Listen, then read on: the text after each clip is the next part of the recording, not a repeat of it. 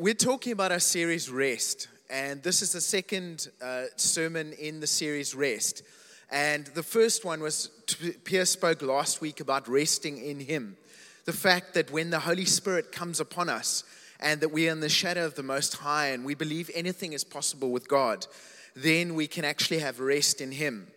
And this morning we're going to be talking about resting in God's plan. Um, and it's part of, I believe it's really an essential part for us having rest as we go into a whole nother year.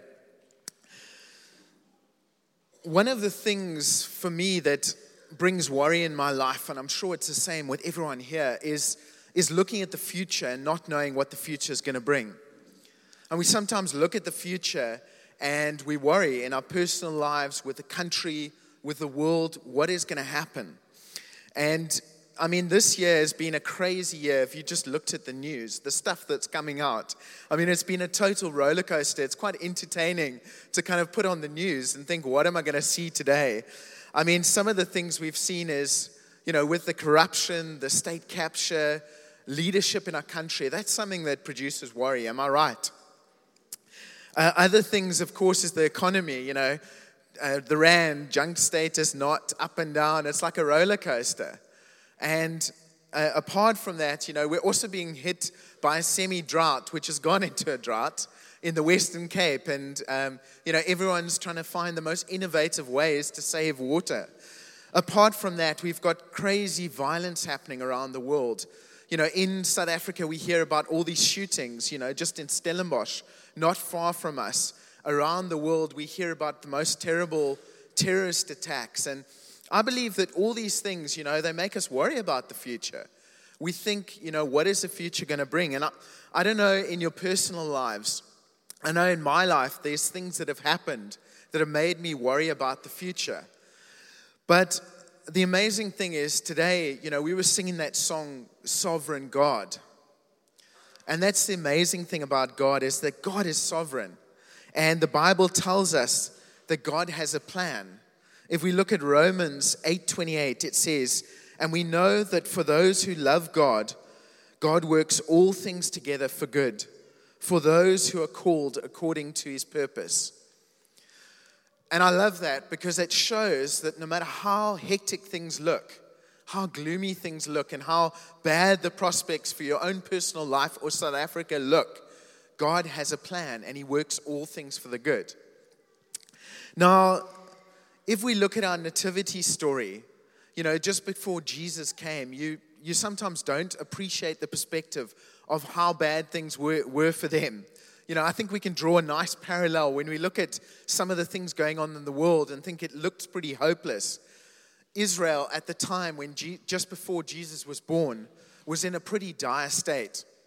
These guys, in their history, they'd basically uh, been taken to God by the, uh, but taken by God to the promised land.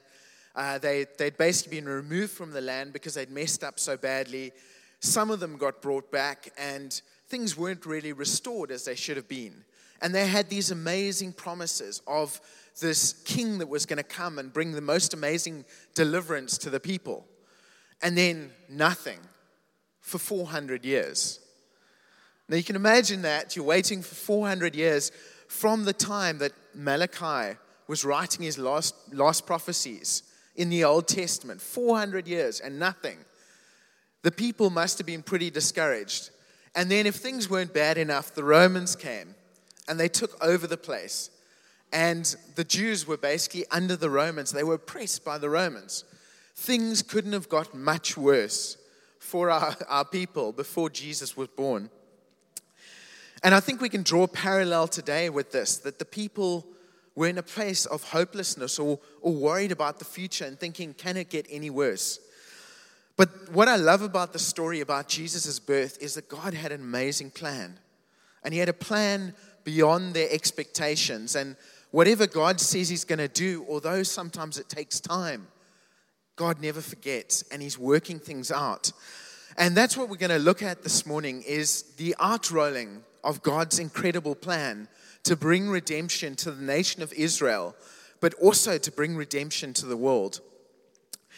Uh, to look at that this morning, we're looking at the Gospel of Luke. Now, Luke is a great guy to look at this because Luke was, uh, apart from being a doctor, Luke was also an historian. And what that means is that Luke included details in his gospel that none of the other gospel writers included. And the reason he did that, most of the other gospel writers, I don't know, uh, Matthew was an accountant and he was interested in numbers and he was a bit here, a bit there. He liked it, you know, kind of putting it systematically together. Um, but Luke was much more, he appreciated the history. And he did it, you know, he would appreciate the event around the event and show the sequence bit by bit. And I believe the reason Luke did this is because he wanted to show the amazing plan of God unfolding bit by bit. And Luke wasn't just a secular historian, he was a historian who had a divine perspective. Um, from his uh, divine perspective, he could see that history sees, he saw history basically as part of God's divine plan. Last week we looked at Mary and how an angel came to Mary and she was freaked out and she said, you know, basically the angel said to her, You're going to have a son and he's going to be a king and his kingdom is never going to end, prophesying the birth of Jesus. And Mary was actually great about it. She said, Let it be as you say. And we looked at that and how Mary responded in faith. This morning, we're going to look a, a bit apart from the main story where you know, Mary gave birth to Jesus and Joseph, the story around that. We're going to look at Zechariah and Elizabeth and the angel that visited Zechariah and prophesied the birth of his son, John. I chose Zechariah because it's definitely a name I can't mess up like the last one. So I can't even pronounce uh, Keziah or whatever. So I, I think I won't mess this one up.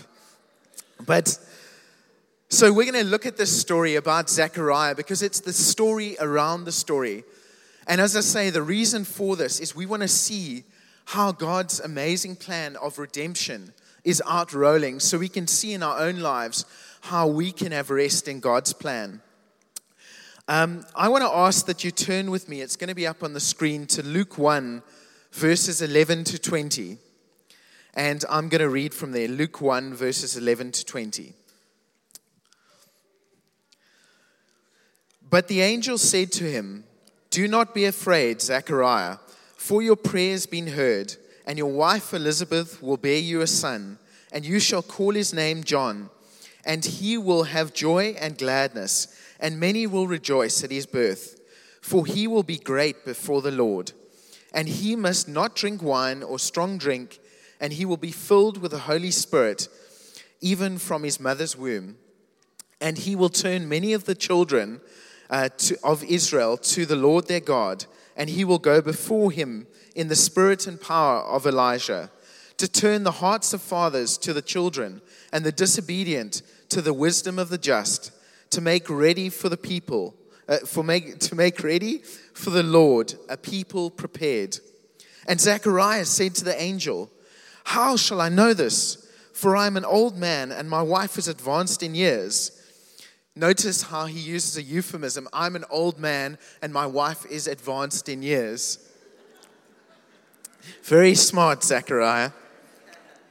And the angel answered him, I am Gabriel. I stand in the presence of God, and I was sent to speak to you and to bring you this good news. And behold, you will be silent and unable to speak until the day that these things take place, because you did not believe my words, which will be fulfilled in their time. So, God, I just thank you for this word that we look at today, that we can learn from your word today, God. That you can teach us how to have rest in your plans, and that, God, you have the most amazing plan which you are unro- unrolling in the earth today.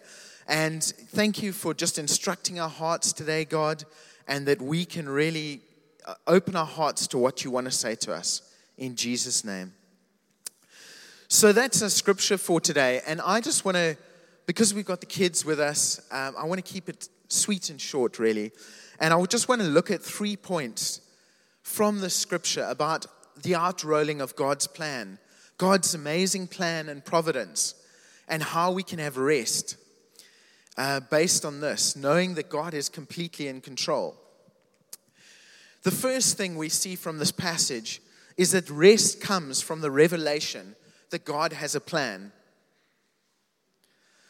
Oftentimes, when things are going wrong and it feels like things aren't working out, it feels like there's no plan whatsoever. And we can cry out to God and say, God, where are you? Where are you, God? Don't you see what I'm going through? Don't you see how wrong this is going? Don't you see what's happening in the country? We feel when things are going wrong that God doesn't have a plan. But what I see from this scripture is the fact that God always has a plan. And we see this. One of the amazing things is that prophecy uh, is, is an incredible gift to the church because with this story, when the angel comes to Zechariah and he says, Your prayer's been answered, and he tells him that he's going to have a son called John, he says he's going to turn uh, children's hearts to their fathers and turn people who've been disobedient back to the Lord. This is a fulfillment of the prophecy that is 400 years old, that has been unspoken, you know, that no one thought was going to happen 400 years ago. But it's happening. In the same way, prophecy is vital in our lives because it reminds us that God has a plan. And when we're in that place, when we feel despondent, we feel like God is not seeing what we're going through, how messed up things are. It's awesome when someone comes and shares a word or we read something in scripture that reminds us that God has a plan. And it, strength, it strengthens, it comforts, and it encourages us and reminds us that God has a plan. When the angel came to Zechariah and said, Your prayer's been answered, we often read that and think, okay, great. Well, they were praying just for a son that his barren wife Elizabeth would give birth. But the answer to prayer was so much more than that because Zechariah was a priest for the people. He'd gone in to light the incense. So he was making an appeal for the whole people of Israel. And when God was saying, Your prayers answered, it wasn't just about the physical need, it was about the spiritual need for the people of Israel. And this massive plan to bring salvation to the people of Israel and to the world was unfolding. But God was going to use the birth of his son, John, to do that. And I want to tell you this morning what we can learn from this is that God's plan is so much bigger, it's so much deeper in terms of its redemptive and its restoration. It's bigger than we could ever imagine. And when you see God working, we don't know how God works. His ways are so high above our ways and when God has a plan, He has got it to the thousandth generation. He's got a plan to change this country, to bring people to salvation, to the, do the most incredible things. And that is really a comfort to us. What I love about God as well is that God, we talked about God being sovereign God, and that He is one of the things about being a sovereign God is that God knows everything, so that nothing Nothing can ever surprise God. And what I love about this is the devil and wicked people can never outmaneuver God with his plan. They can never outmaneuver God. If you look at the book of Esther, it's the one book in the Bible where God's name is never mentioned. But what's incredible about that book is that every time the enemies of God try and destroy his people, God just changes things just before they're successful. And every time at the last minute, he, he outmaneuvers them almost just to show off. And then to show off even more, he doesn't even mention himself in the book, just to show that if you think he's not there, he is outmaneuvering his enemies. Why does this bring us peace? Well, when we look at the country, when we look at the wickedness, when we look at the things going on, no one can outsmart God. The corruption can't get past God. To the crafty, God will show himself more crafty. That's what the Bible says. And we need to know that whatever evil decisions people are doing, whatever mistakes they're doing, God is using those things to actually bring about the good. And we see that with Joseph where his brothers tried to destroy God's purposes. And God actually used what they did to fulfill what he wanted to do. We've seen the same with Judas when he uh, when Judas betrayed Jesus. God used it to fulfill his plan of salvation. And that's the amazing thing about God. And for me, sometimes I wish that God could coach the Springboks. Because God would always have the perfect strategy. Because with God's plan, He obviously knows what the enemy is going to do before they even do it. And He would know exactly what the All Blacks were going to do. And He could work out, apart from being all powerful, so He could make them drop the ball or whatever. But, yeah, that's another story. But in terms of tactics, God would know exactly what they were going to do. And that is really the foundation for having rest this year is rest in the fact knowing that God has a plan for this country. He has a plan for your life and he is busy outrolling it. And um, maybe we need to cry out to God when you're feeling despondent and say, Show me the plan, read his word, seek God, and listen to the prophecies that people give to us about the country and about themselves, about ourselves. So once we know that God has a plan, we've got that foundation. The second step to having rest in God's plan is the fact that we can have rest from the faith that God's plans will be fulfilled. Knowing that what God says will happen will happen. Now, it's interesting in our story when the angel comes to Zechariah and he says, You're going to have a son, his name's John. Zechariah basically says, How will this be? I'm old and my wife is very advanced in years. And the angel basically makes it that, you know, it strikes him dumb, so he can't actually speak. And I believe that something significant has happened here, that God wants to show us something significant about the power of our words. Because Mary on the other side, she would be, she, she said, Let it be as you said to me. Our words are powerful things that the Bible says that the power of life and death is in the tongue. And it's amazing how negative words can break down and destroy our faith, and how positive words can build up our faith. And I believe that when God reveals his plan to us, he wants us to declare his plan and to pray into it rather than grumble and say, I think we've all been there when you you know, you think, you know, you get this promise from God and things are going bad and you're like, oh, this is never going to happen. This is never going to happen. How is this going to happen? Is this ever going to happen? And what happens, unfortunately, when we start reaffirming those negative words is we start believing it. If you want to see an example of this, look at the nation of Israel when they were getting taken to the promised land. And often I've had a conversation with my wife, and she says, How on earth could a people who'd seen God part the Red Sea, who'd seen Him do all these amazing miracles, lose their faith in God and not get to the promised land? It should have been easy. I believe what happened is you hear in the Bible, you read basically that they were constantly grumbling. And although God had done these amazing things, what had happened was they started grumbling so much, like, oh, we're going to die in the desert.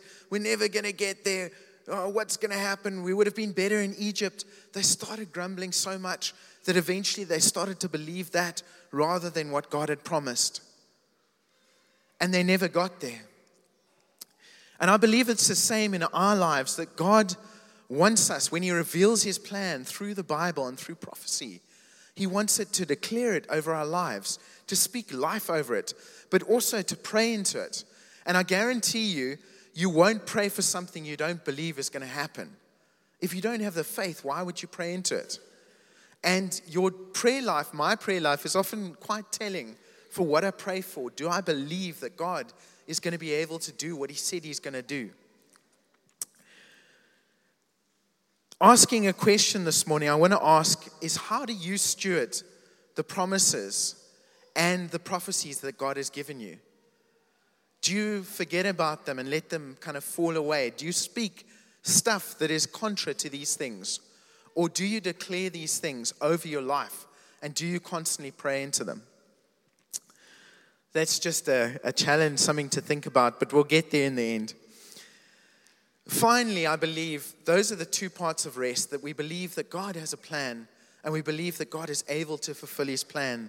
The third thing about being able to fully rest in God's plan is that rest comes as we fully surrender to God's plan.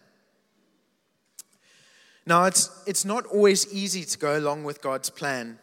If we look at our story here, we had Zechariah, whose son was going to be John, John the prophet, who was going to lead the way for the Lord.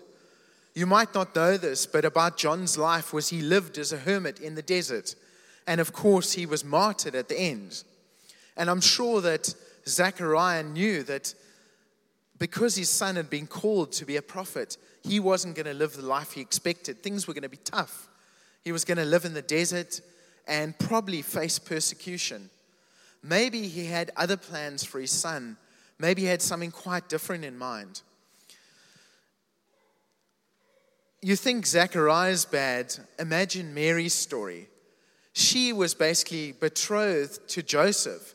And what that betrothal means is that initially in the Jewish culture, you got engaged. So, okay, we're going to get married.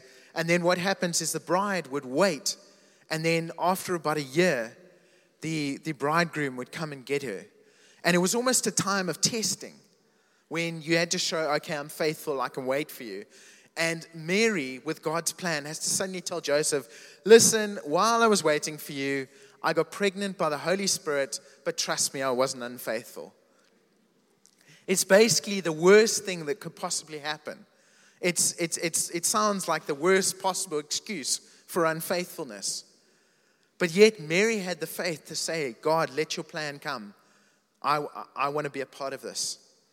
And it's interesting because God made a provision. Uh, Joseph was going to leave Mary, but an angel came and spoke to him. So when we give up our own plans for God, God will make provision for that. But I think it's not always easy when God reveals his plan, especially for us personally, is we sometimes think, is this thing believable? Can God possibly do it? We also think, but hang on, I had this plan. I had this plan in mind, and this is disrupting my plan.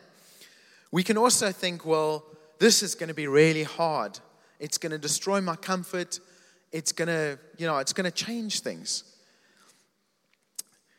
But embracing God's plan is about placing your life fully in God's hands. And I've, I've been reading this amazing book uh, over the last couple of weeks. Uh, not the Bible for my sermon, it's another one. Um, just joking, anyway. Um, but it's, it's, it, it's called God's Smuggler. And it's about this, this man called Brother Andrew who comes from quite humble beginnings. And it's about his journey of surrendering his life to God and him saying, Yes, God, I want to do what you want. And basically, God used this guy to go into all these communist countries around the world and smuggle in Bibles. And, you know, from what started as just one decision to say yes, God used him in the most incredible way to encourage hundreds of thousands of believers in different closed countries where communism was rife.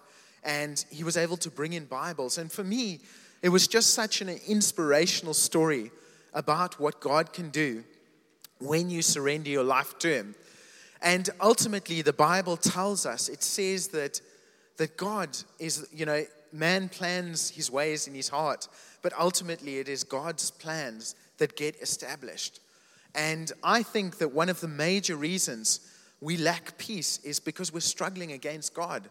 We're struggling against what He wants to do in our lives. And it, at initial appearance, it might appear very difficult. But once, the more we surrender to Him, you know, God is good. He's an amazing Father. He is the perfect Father. And He wouldn't do something that was bad. And when He uses our lives, He wants to do something amazing that will be such a blessing to other people but also in the long run, it'll be a blessing to ourselves. I want to ask you this morning do you trust God with your life?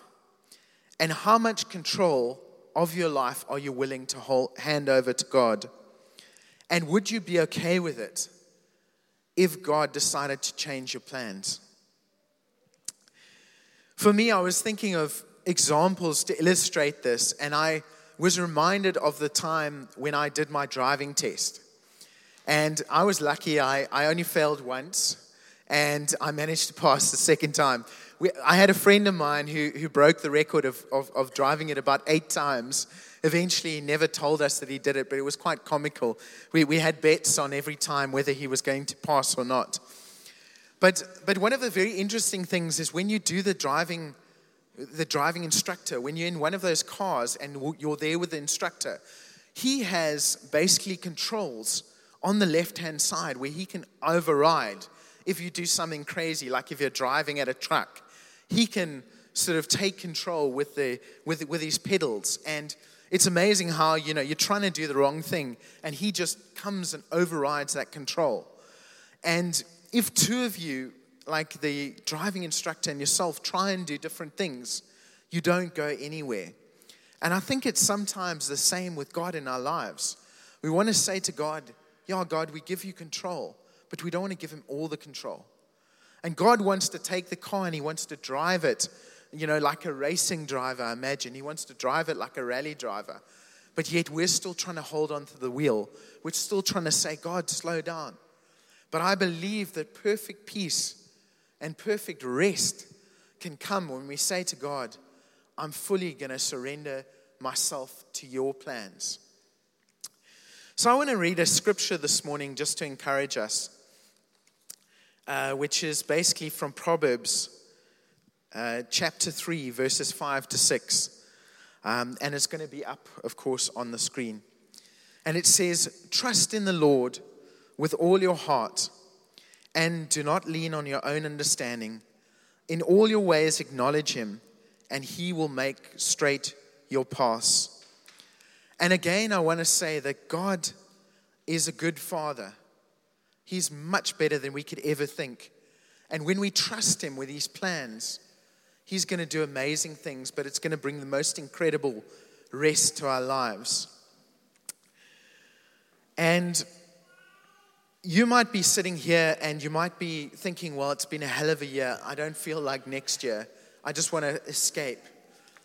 But I believe God wants to take you from that place of being worried about next year, being worried about your life, being worried about the country, to actually being excited and saying, I wonder what God is going to do. I wonder what plans God has for me, He has for this country, for this church, for this community. I really believe that God wants us to get to that place of faith where we're looking at that. And I want to just go through those points again, just to say that we need to realize that God has a plan that is deeper and more amazing than anything we could ever hope or dream for. Also, that when we start to get inklings and God reveals His plan to us, let us pray into it, let us declare it. And the main thing is really, God wants us to be part of His plan. It's a privilege to be a part of his plan. And in the same way, he used Zechariah's uh, sadness at not having a child, he used him to be part of his amazing plan to bring a Savior. And he wants to do the same to you. Don't worry, guys, he doesn't want to make you pregnant, just in case you're wondering. But I was challenged. I've really felt that God was saying to me this morning, um, just when I was doing the preparation, is he was asking me again. I think, you know, it's easy to say, God, yeah, let your kingdom come, let your will be done. But when it messes with our plans, when it messes what, with what we want to do, are we willing to fully let go of the controls and say, God, do what you want to do? And I felt that personally, myself, I wanted a response moment. I, I can say that I've followed God in many ways, but I haven't followed God as much as I would have liked to. I haven't always said to God, I trust totally in you and your plan. There we go, take everything.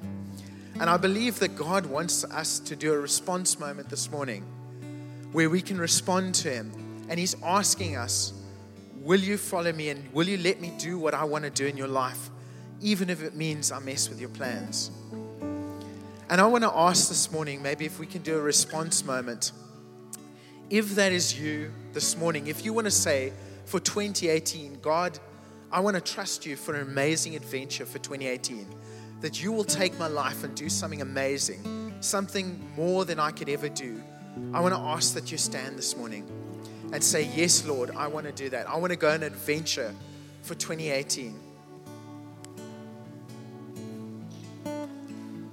And I'm just going to pray for us this morning. God, I thank you so much, Lord, that you have amazing plans for us for 2018.